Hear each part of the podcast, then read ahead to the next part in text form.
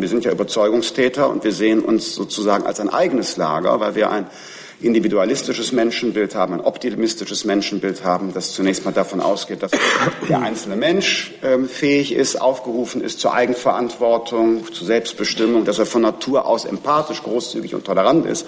Und mit diesem sehr optimistischen Menschenbild unterscheiden wir uns von Linken wie von Rechten oder Konservativen, weil die Konservativen glauben, dass der Mensch hm, böse und verführbar ist, deshalb braucht es Law and Order. Und die Linken glauben, dass er schwach und anleitungsbedürftig ist, deshalb braucht Stützräder. Und unser positives Menschenbild teilt sonst kein anderer. Kolleginnen und Kollegen, herzlich willkommen in der Bundespressekonferenz. Es geht um die Wahlnachlese des Saarlandes. Ich begrüße Christian Lindner, den Bundesvorsitzenden der Freien Demokraten. Und ich begrüße Oliver Luxic, den Spitzenkandidaten der FDP im Saarland. Liebe Hörer, hier sind Thilo und Tyler. Jung und naiv gibt es ja nur durch eure Unterstützung. Hier gibt's keine Werbung, höchstens für uns selbst. Aber wie ihr uns unterstützen könnt oder sogar Produzenten werdet, erfahrt ihr in der Podcast-Beschreibung. Zum Beispiel per PayPal oder Überweisung. Und jetzt geht's weiter. Herr Lindner, bitte. Ja, guten Morgen, Frau Welti, meine Damen, meine Herren. Die FDP ähm, ist natürlich enttäuscht. Wir äh, wären gerne äh, auch im Landtag des Saarlandes vertreten gewesen. Ähm, Oliver Luxic hat die äh, FDP an der Saar vor einigen Jahren in einer außerordentlich schwierigen Ausgangslage ähm, übernommen, hat die äh, Führung dort übernommen und die Partei politisch und personell organisatorisch neu aufgestellt. Ähm, die FDP kam dort äh, im wirklich wortwörtlichen Sinne aus dem Nichts. Ähm, Sie wissen, die sind aus dem Landtag 2011 äh, herausgefallen, auch in einer sehr schwierigen landespolitischen Situation. 2013 dann das Ausscheiden aus dem Bundestag. Er und sein Team mussten komplett im Ehrenamt neben dem Beruf also diese Partei dort konsolidieren, aufbauen, zusammenführen zunächst einmal in einer auch personell sehr zerstrittenen Situation. Ähm, wir haben als Bundespartei allergrößten Respekt vor äh, dieser Führungsleistung von Oliver und seinem Team. Äh, deshalb äh, hätten wir uns sehr gewünscht, dass sie auch belohnt wird durch den ähm, Einzug in den Landtag. Die landespolitische Situation dort ähm, war nun und ist nun so, dass es keine hm, echte ambitionierte, vorwärtsgerichtete Kraft im Landtag gab und gibt. Äh, diese Lücke haben wir für uns sehen wollen mit einer auch sehr optimistischen Kampagne, die ihr geführt habt, auch sehr progressiven Themen. Absehbar war in den vergangenen Wochen allerdings, dass die aufkommende Koalitionsdebatte über Rot-Rot ähm, der FDP ähm, ähm, Substanz genommen hat. Äh, viele, die erwogen haben, die Freien Demokraten zu unterstützen, haben natürlich in dieser Ausgangslage wo auch schon ähm, seit mehreren Wochen unklar war, ob die FDP den Sprung schafft, äh, entschieden, lieber auf Nummer sicher zu gehen und die äh, CDU zu wählen, auch unter Zurückstellung von Bedenken. Man hat das auch offen gesagt, ja, also fänden gut, wenn, aber äh, in dieser Situation muss alles getan werden, um eine Regierungsbeteiligung der Lafontaine-Partei zu verhindern. So ist das eben nun dort gewesen. Für die ähm, Wahlen in Schleswig-Holstein und Nordrhein-Westfalen sind die Auswirkungen ähm, natürlich gering. Äh, klar ist der äh, Schulz-Effekt, auf den die SPD in Düsseldorf und Kiel setzt. Äh, der hat sich äh, nicht übertragen vom Funktionärskörper der SPD auf die Wählerinnen und Wähler. Ähm, aber ansonsten sind die Auswirkungen begrenzt. Äh, denn äh, was die FDP nun betrifft, wir sind in beiden Parlamenten, in Kiel äh, und in Düsseldorf, ja mit starken Fraktionen vertreten, dementsprechend auch in der Öffentlichkeit, haben Organisationsstärke dort. Wir haben dieses Problem, an der Abrisskante zu sein und damit auch taktische Wähler zu verlieren. Das haben wir in beiden Ländern nicht, sodass wir gerne gestern ein politisches Wunder an der Saar erlebt hätten, hätten es euch auch wirklich sehr gegönnt. Aber äh, wir haben in Kiel und Düsseldorf eben die äh, Kraft, auch die äh, drittstärkste Partei zu werden, auch in einem veränderten politischen Umfeld, wie wir das jetzt haben. Also dort sind wir weniger angewiesen auf solche taktischen Gelegenheiten. Wir werden unser ähm, politisches Programm für dieses Frühjahr, also unabhängig von dieser Saarlandwahl, weiter so fortsetzen mit dem Bundesparteitag und den Beschluss des Wahlprogramms, dann die Wahlen in Schleswig-Holstein und Nordrhein-Westfalen, mit denen wir die Grundlage legen wollen für unseren Wahlerfolg, unser Comeback im Bund. Ähm, die Perspektive große Koalition, wie wir sie jetzt äh, im Saarland wieder haben, ist für uns eher eine Bestärkung, unterstützt auch all diejenigen, die einen politischen Wechsel möglich machen wollen und nicht nur diese lethargische Blockade der Demokratie fortsetzen wünschen.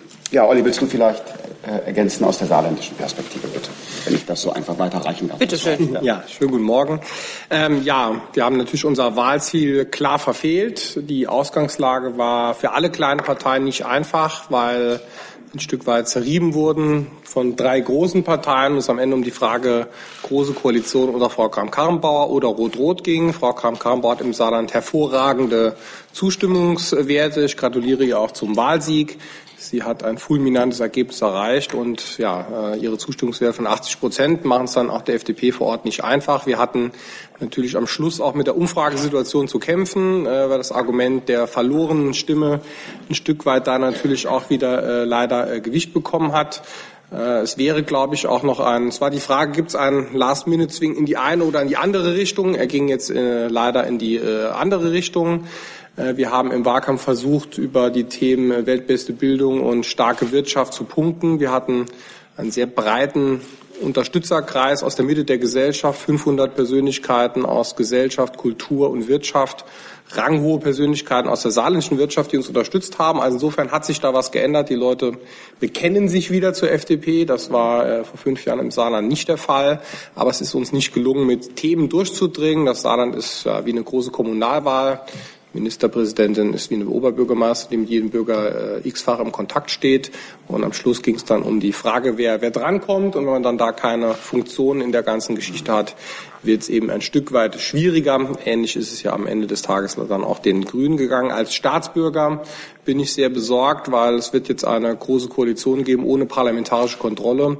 Oskar Lafontaine wird mit Sicherheit nicht fünf Jahre Oppositionsführer im Landtag bleiben. Und wer im Saarland sich die politische Landschaft anschaut, der wird sehen, dass es da keine großartige äh, politische Kontrolle im Parlament und eine Parlamentsarbeit geben wird. Also insofern ist das, glaube ich, für die politische Kultur auch äh, im Großen und Ganzen kein, kein gutes Ergebnis. Vielen Dank bis hierher. Wir sind bei Fragen. Es geht los mit Herrn Grüneberg. Herr Lindner, Sie haben äh, gesagt, dass sich die Situation im Saarland äh, nicht vergleichen lässt mit Schleswig-Holstein und Nordrhein-Westfalen aber mit dem Bund ja vielleicht schon, denn da läuft es jetzt auch auf so, eine, ähm, auf so ein Duell SPD-Union raus, Merkel gegen Schulz und für die FDP interessiert man sich zurzeit schlicht wieder mal nicht. Sehen Sie da nicht eine große Gefahr für Ihre Partei? Nein, nein. Warum? Weil wir ja noch die Wahlen äh, in Schleswig-Holstein und Nordrhein-Westfalen davor haben. Und dann erst wird äh, das Terrain klar sein, ähm, auf dem wir äh, bei der Bundestagswahl kämpfen. Äh, wir haben in ähm, beiden Wahlen die Chance, dritte Kraft und zweistellig zu werden. Und dann ist es eine ganz andere taktische Lage vor der Bundestagswahl. Herr Remme? Aber ich will noch mal in die gleiche Richtung, Herr Lindner. Sie haben ja eben das Kalkül der Wähler im Saarland beschrieben. Und wenn ich das zwischen den Zeilen richtig rausgehört habe, haben Sie sogar Verständnis dafür gehabt, dass es verlorene Stimmen hätten geben können und deswegen lieber die Nummer sicher. Warum stellt sich dieses Kalkül beim Bund nicht? Weil wir äh, eine wesentlich stärkere Ausgangslage äh, bundesweit haben als im Saarland und weil wir äh, ja nach den Wahlen in Schleswig-Holstein und Nordrhein-Westfalen erst die bundespolitische Gemengelage kennen und dann wird das Rating der FDP für die Bundestagswahl ein ganz anderes sein als jetzt vor der Wahl im Saarland. Zusatz, gibt es, denn, gibt es denn inhaltliche Überlegungen, mit denen man dieses Kalkül verändern kann? Denn Sie können jetzt nicht ausschließen, dass der Wähler im Sommer mit der, mit, mit der Situation konfrontiert ist, dass er sich überlegen muss, schaffen die die 5 Prozent oder schaffen sie sie nicht? Nein, Herr Remme, ähm, damit werden die Leute nicht konfrontiert sein, weil wir in Schleswig-Holstein und Nordrhein-Westfalen sehr gute Ergebnisse erzielen werden. Also ich kann Ihnen nichts anderes sagen. Ähm, und jetzt, ich, ich kann einfach nur vor Sie mit der ähm, heiteren Gelassenheit treten, dass wir uns unserer Sache ziemlich sicher sind. Und dass wir auch ein Programm haben, äh, wo wir jetzt keine Notwendigkeit sehen, sowohl hinsichtlich seiner Vermittlung als auch seiner inhaltlichen Schwerpunkte, irgendetwas zu korrigieren. Wir gehen ganz planvoll vor, so wie wir das ähm, schon ab dem Jahr 2013, 14 ähm, äh, uns vorgenommen haben. Und bislang haben wir alle äh, notwendigen Etappen so genommen, wie äh, wir uns das vorgestellt haben. Man wünscht sich bei dieser oder bei jener Wahl dann mehr, aber das, was erreicht werden musste, haben wir jeweils erreicht. Wir kennen uns äh, lange genug und Sie wissen, wie unsere Planung war. Im Saarland hätten wir uns jetzt mehr gewünscht. Aber mit dem nicht erfolgten Einzug in den Landtag des Saarlandes ist unsere Strategie nicht relativiert, sondern es wäre schön gewesen, wenn, aber wir wussten, die Ausgangslage ist hier besonders äh, schwierig für uns. Darf ich noch eins mhm. bitte? Wenn wir dann wenigstens die Schritte bis Ende Januar zurückgehen, da haben wir natürlich in den vergangenen Wochen eine Bewegung in der Parteienlandschaft, die nun wirklich so stark ist wie selten in ja. den letzten Jahren. Ja. Auch keine Notwendigkeit für eine Reaktion darauf? Nein, ganz im Gegenteil, Herr Remme. Die meinen den sogenannten Schulzeffekt und die andere äh, Themenagenda, die sich daraus ergibt. Im Gegenteil, das macht für uns die Sache noch leichter. Wir merken das bei unseren extrem dynamisch steigenden Mitgliederzahlen äh, bundesweit. Dadurch, dass Martin Schulz Themen von Gerechtigkeit, Wohlstand, wirtschaftlicher Entwicklung wieder auf die Tagesordnung setzt und er zurück möchte hinter die Agenda 2010. Er hat ja das politische Profil eines François Hollande in seiner Programmatik und die CDU dazu nicht sagt, wird unser Profil German Mood, Erwirtschaften des Wohlstands, Digitalisierung als Chance nutzen, mehr Flexibilisierung statt Bürokratismus, Entlastung bei Steuern und Sozialabgaben in der Mitte der Gesellschaft, Bildungsinvestitionen statt sozialpolitischer Reparaturausgaben. Dieses Profil wird dadurch, dass Herr Schulz jetzt ähm, eine andere Agenda ähm, äh, in die Debatte gebracht hat, wird ja umso notwendiger. Also insofern dieser sogenannte Schulzeffekt, den äh, spüren wir anhand jetzt dieser wichtigen Indikatoren ähm, von Veranstaltungsbesuchen, Mitgliederzahlen, den spüren wir auch. Übrigens auch bei den Umfragen in Schleswig-Holstein und Nordrhein-Westfalen merken wir das auch ähm, sowohl äh, die öffentlich-rechtlichen als auch ähm, die äh, Umfragen von Tageszeitungen sehen die FDP dort ja gestärkt in den letzten Wochen. Herr Steiner. Ja, vielleicht kann Herr Luxic das Ganze etwas äh, konkreter machen für mich, damit ich diesen Schulzeffekt auch bei der FDP verstehen kann. Wie viele Mitglieder haben Sie denn in der Saar, äh, an der Saar dazu gewonnen in den vergangenen Wochen? Wie viele davon führen Sie darauf zurück? Und äh, Sie haben gerade von den 500 Prominenten gesprochen, die Sie unterstützt hätten oder Akteuren aus der saarländischen Gesellschaft. Ähm, Jetzt sind es nur 17.000 und ein paar zerquetschte Stimmen gewesen, die Sie bekommen haben. Das spricht jetzt ja nicht unbedingt für einen wahnsinnig hohen Effekt davon.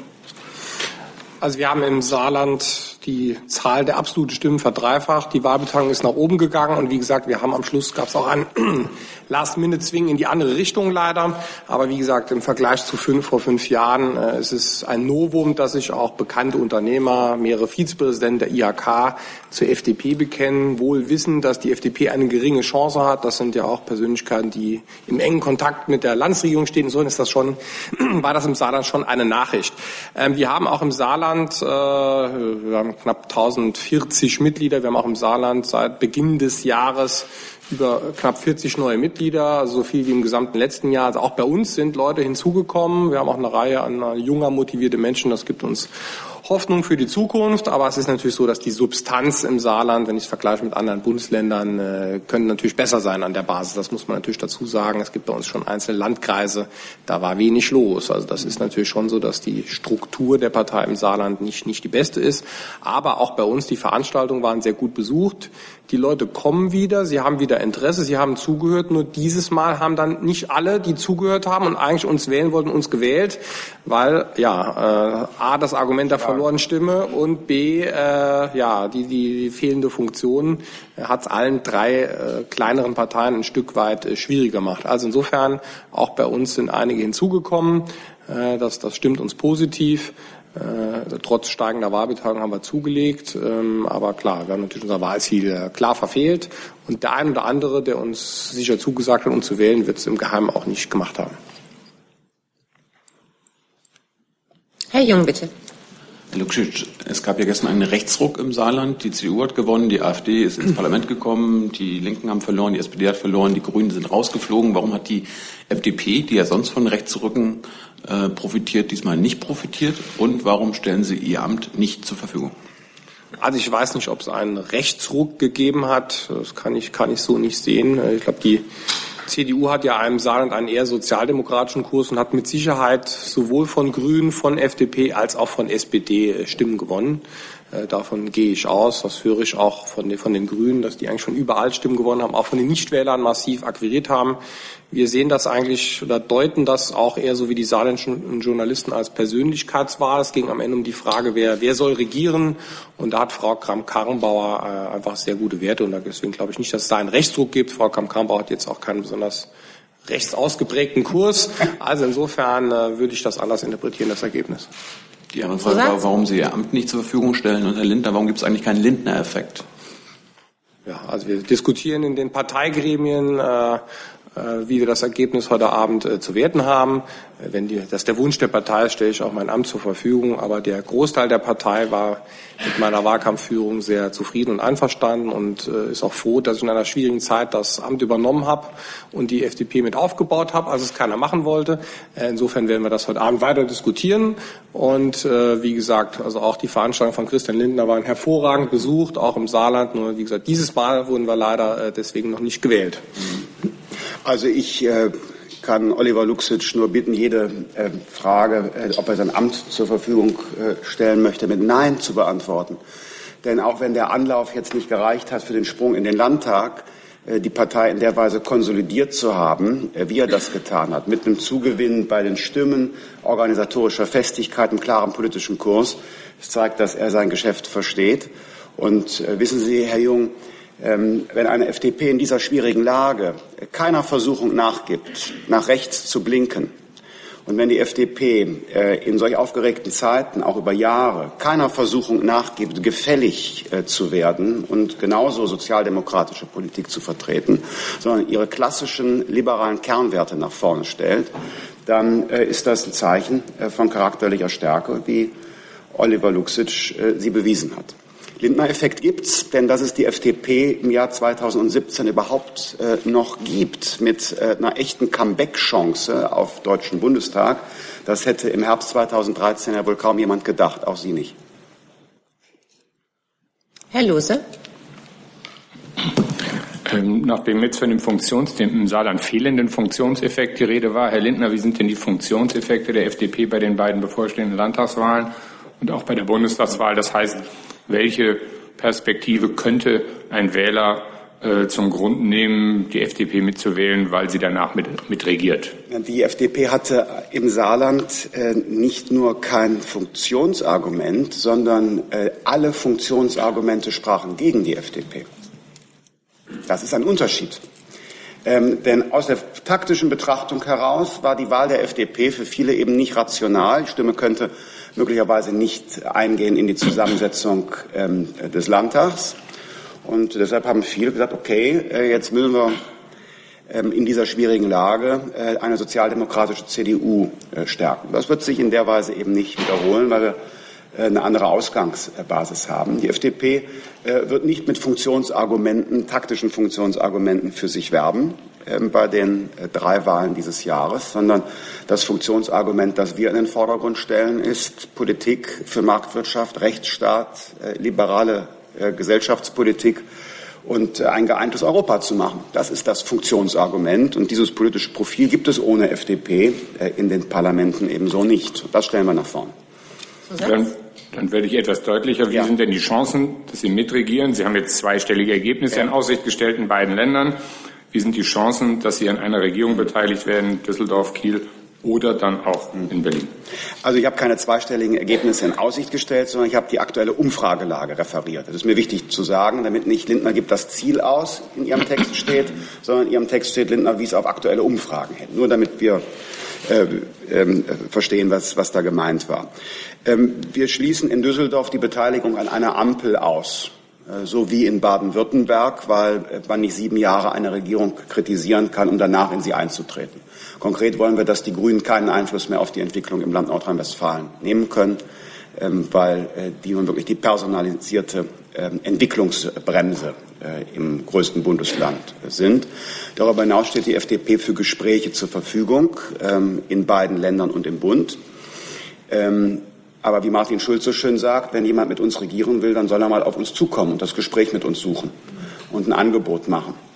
Ähm, eins jedoch ist klar, äh, wir sind zwar bereit zur Übernahme von Verantwortung, wir sind eine Gestaltungs- und keine Protestpartei, aber wenn nicht eine liberale Handschrift in einer Regierung zu erkennen ist, dann ähm, ziehen wir lieber vor, in die Opposition zu gehen.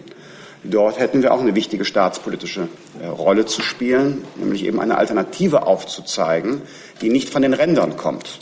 Das ist ja die, äh, das Dilemma jetzt äh, im Saarland, die Tragik, dass es dort eine große Koalition gibt. Und die Oppositionsarbeit wird nur von den Rändern gemacht, von zwei Parteien, Linkspartei und AfD, die nicht nur die Regierungspolitik austauschen wollen, sondern gleich die ganze politische Kultur mit ihren Institutionen. Herr Bauer. Frage an Herrn Lindner. Ähm, die Wahlbeteiligung ist ja eine erfreuliche gewesen. Ähm, überhaupt, es gibt wieder eine politische, ein politisches Interesse vieler Leute. Die Leute treten in Parteien ein. Ähm, zwei Fragen. Zum einen, können Sie noch mal erläutern, wie sich das bei Ihnen an der Basis und der FDP bemerkbar macht, diese neue Lust auf Politik, nenne ich es mal.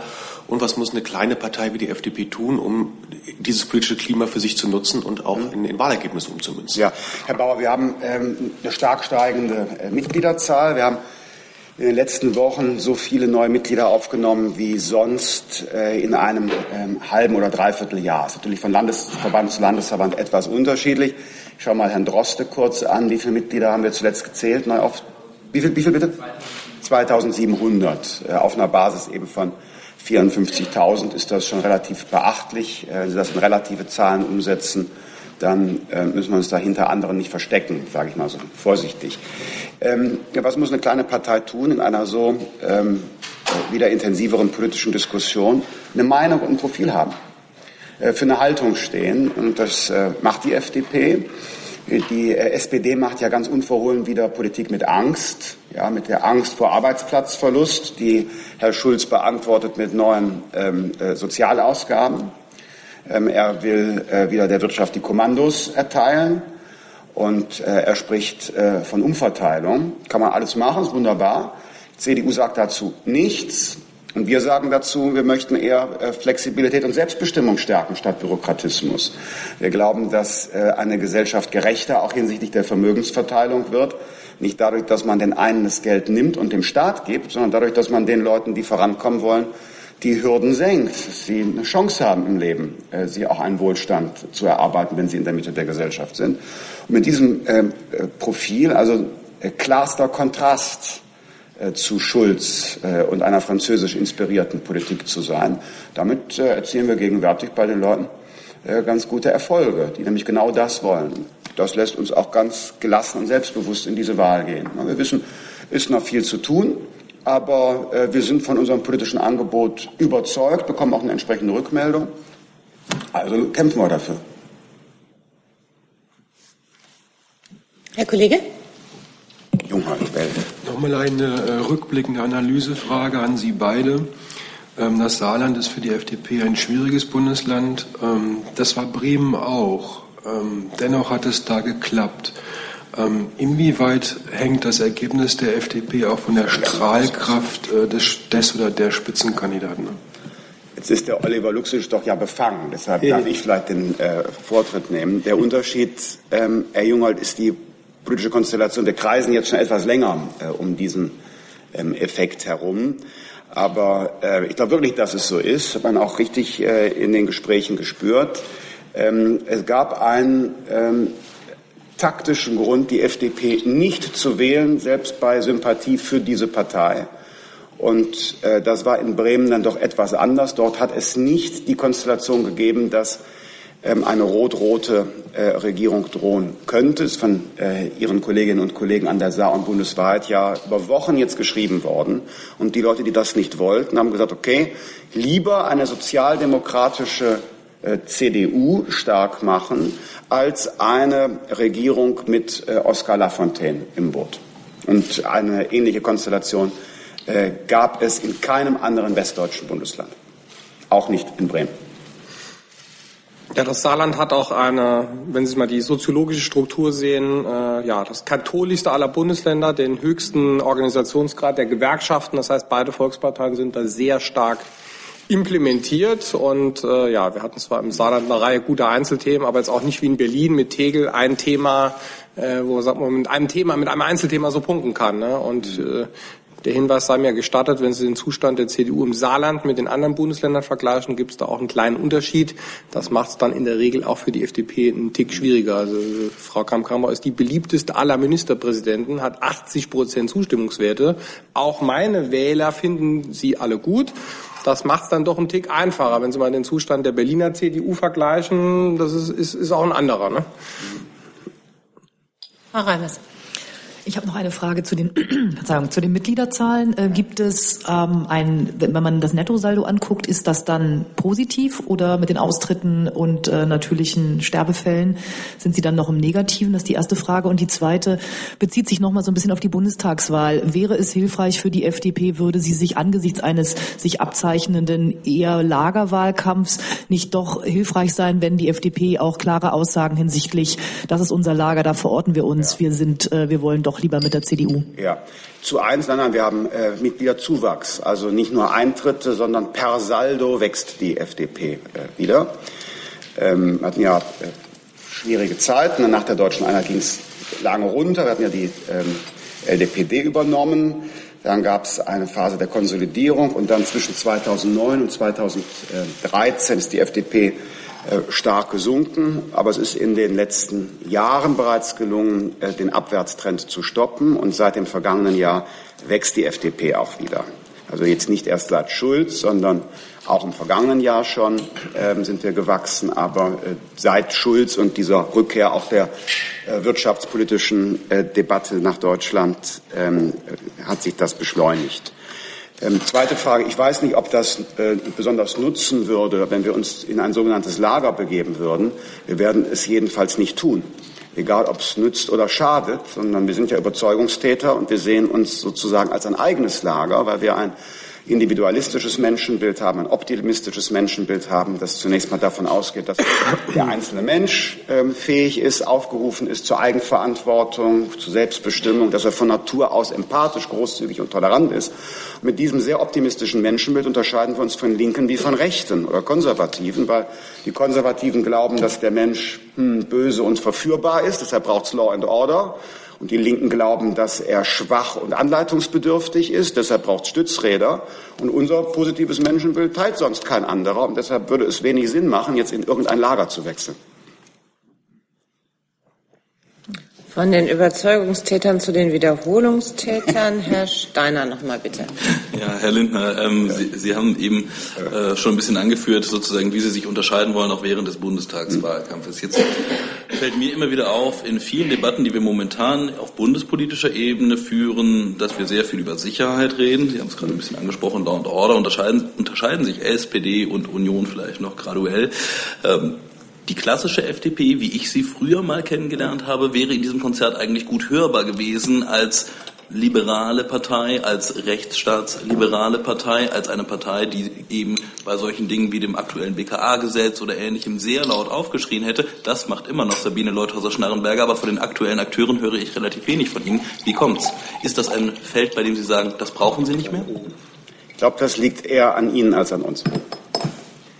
Wir äußern uns dazu und wenn Sie mögen, kann Ihnen Herr Dross die gesammelten Pressemitteilungen und Interviews dazu zuleiten, damit wir auch äh, in Ihrer Berichterstattung noch stärker Widerhall finden. Herr Jung? Herr Lindner, ähm, zum Bundestagswahlkampf hat die FDP von Donald Trumps Erfolg gelernt und wenn ja, was? Ähm, höchstens, ähm, wie wir Deutschen unsere politischen Debatten nicht führen sollten. Denn äh, Respekt vor dem politischen Gegner sollten wir in Deutschland behalten und jede Form von Verrohung und Verprollung der politischen Sitten lehnen wir ab. Und verbinden Sie eigentlich den Einzug in den Bundestag mit Ihrem Parteivorsitz? Was meinen Sie damit? Ja, wenn Sie es nicht schaffen, treten Sie zurück. Mit solchen Fragen beschäftige ich mich gar nicht, Herr Jung. Warum? Weil ich den Erfolg will und nicht ein Prozent meiner gedanklichen Kapazität auf mögliche Misserfolge äh, konzentriere. Herr Remme? Ja, nur eine kurze Nachfrage. Die 2700, von denen eben die Rede war, ja. worauf beziehen Sie sich? Ist das ein klarer Zeitraum? Und das ist ja ein, eine Zahl von Neueintritten. So habe ich es richtig verstanden, oder? Richtig, ja. In was? In was für einem Zeitraum? Herr Droste kann antworten. Dieses Jahr? Ja. Okay. Und, hm? und inhaltlich äh, gibt es ja einen ganz spürbaren Meinungsunterschied im Moment zwischen Herrn Gabriel und Frau von der Leyen in Bezug auf die Verteidigungsausgaben mhm. und das 2%-Ziel der NATO. Wo steht da die FDP? Mhm. Ja, wir halten es nicht für klug, äh, einfach eine Prozentquote äh, für die Verteidigungsausgaben alleine festzulegen. Wir glauben, dass zwei andere Dinge vordringlich sind. Erstens eine stärkere Integration der Verteidigung äh, in Europa. Äh, das würde auch aus jedem bereits eingesetzten Euro mehr Befähigung machen. Und zum Zweiten erhalten wir ähm, an einem vernetzten Sicherheitsbegriff fest, der auch Krisenprävention und die Mittel der Diplomatie mit umfasst, also 3D, Diplomatie, Defense und Development. Ähm, und insofern ähm, gehen wir eher von einem Drei-Prozent-Ziel aus, das ähm, die Verteidigungsausgaben, diplomatische Mittel und Entwicklungszusammenarbeit umfasst. Das müsste eher eine Zielsetzung sein. Herr Grüneberg? Was macht Ihnen mit Blick auf die Bundestagswahl mehr Sorgen? Dass jetzt durch die Saarlandwahl der Aufwärtstrend der FDP einen kleinen Dämpfer erlitten hat oder dass durch ähm, den Schulz-Effekt ja alle kleinen Parteien leiden? Also es ist ja nicht nur die FDP, sondern auch äh, die anderen kleinen Parteien. Ähm, das macht mir beides keine Sorgen, denn die FDP hat keinen Dämpfer erhalten und die FDP leidet auch nicht. Die FDP hat einen Mitgliederzuwachs. Die FDP ist in den Umfragen in den Ländern, wo jetzt gewählt wird, in den letzten Wochen äh, gestärkt und wir sind auf dem äh, Umfrageniveau auf Bundesebene, auf dem wir uns sehr lange außerhalb von Wahlkampfzeiten bewegen. Sie wissen, Sie die Frage gerade, warum hört man nicht zu bestimmten Fragen von der FDP, dass wir immer regional Aufmerksamkeit finden, Fenster der Aufmerksamkeit finden vor Wahlterminen. Und trotz Ihrer begrüßenswerten Präsenz hier heute früh Fragen wie die von Herrn Remme, wie wir denn zum Beispiel bestimmte Debatten sehen, eher nicht proaktiv an die FDP gerichtet werden, sondern wir sehr lange Vertriebsarbeit machen müssen, bis wir jemanden finden, der dazu einen Satz schreibt.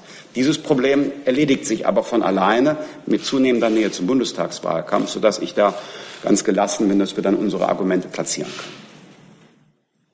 Herr Lose? Herr Lindner, Ihre Parteifreundin Leuthers Schnarrenberger hat ein Buch geschrieben. Ja. Und dieses Buch wird morgen vorgestellt von der Bundeskanzlerin. Was ist denn das für ein Signal? Äh, was meinen Sie? Naja, ich meine, die Bundeskanzlerin stellt ja nicht jeden Tag Bücher vor und ja. ähm, Sie hat sich auch vor der jüngsten Wahl äh, nicht gerade als Wahlhelferin für die FDP erwiesen. Also sehen Sie das, ist das mehr als ein freundlicher Geste einer unterbeschäftigten Bundeskanzlerin gegenüber einer früheren Ministerin oder ist das ein politisches Signal Richtung FDP?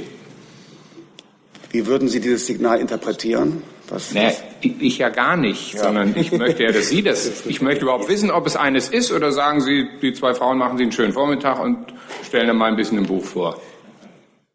Ja. so glaube ich ist das.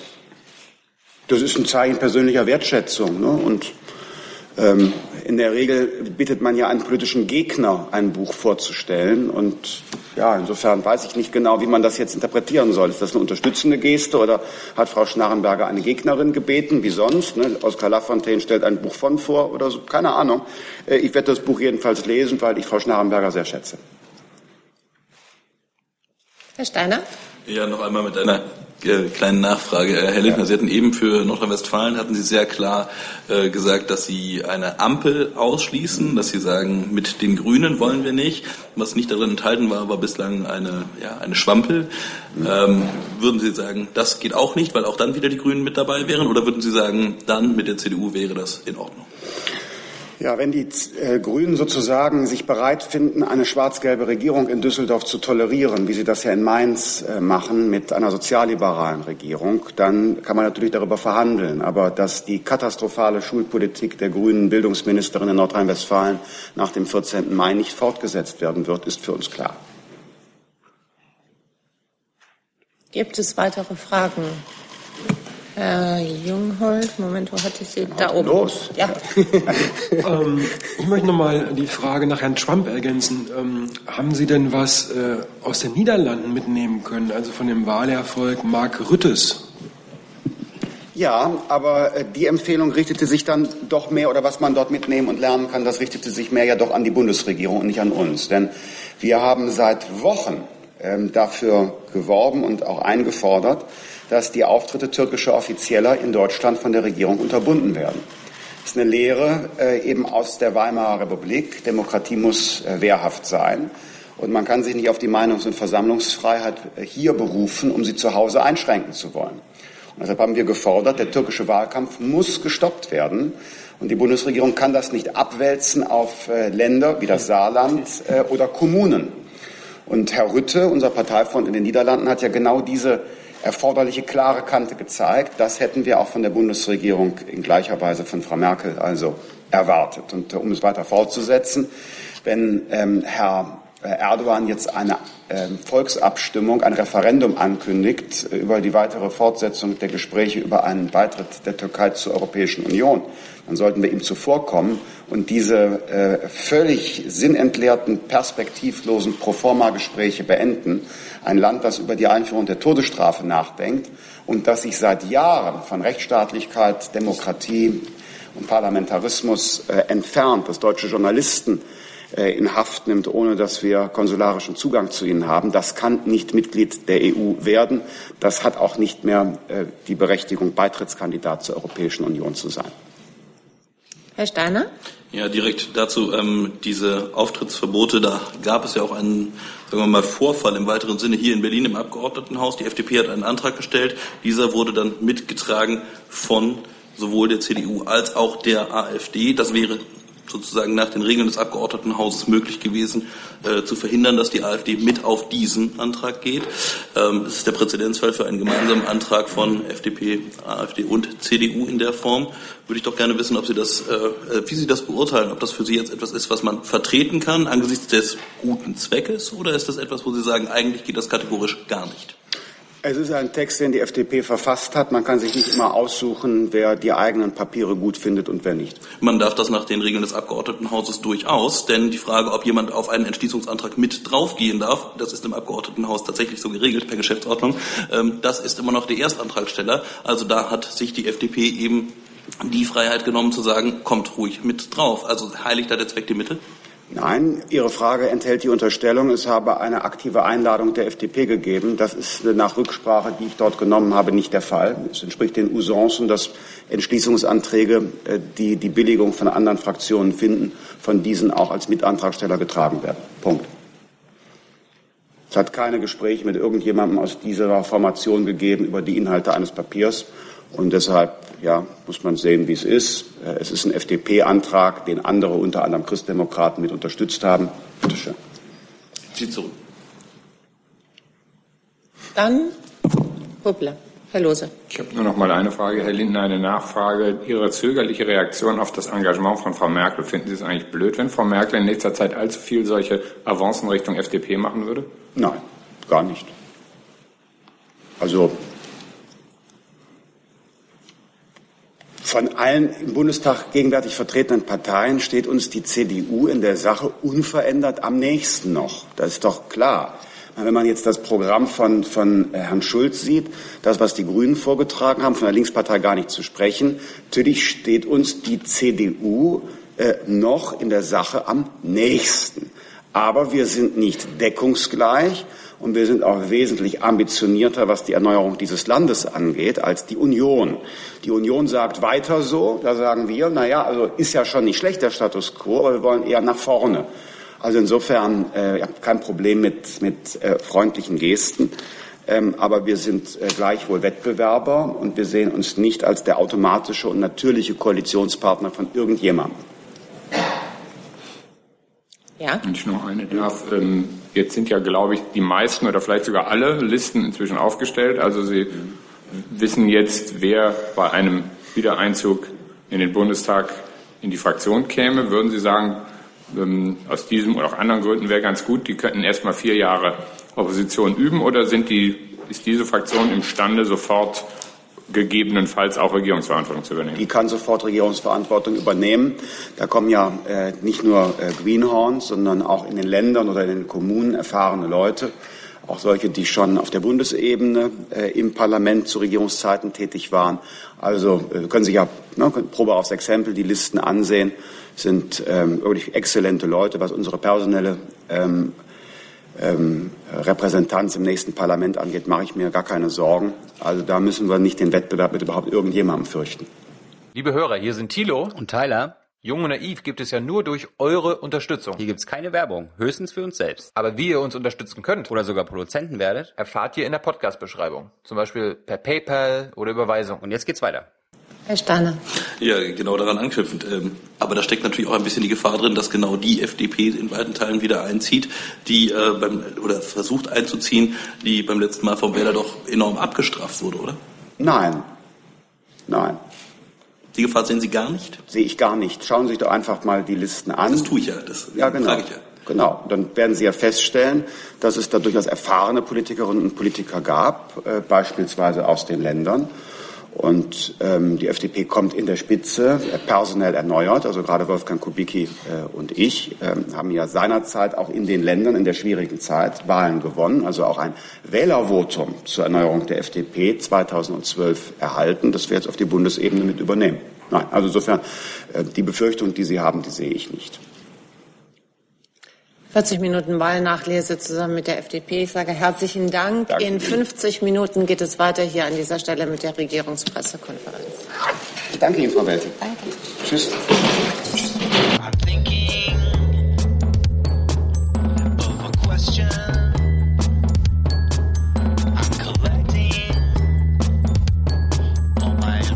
information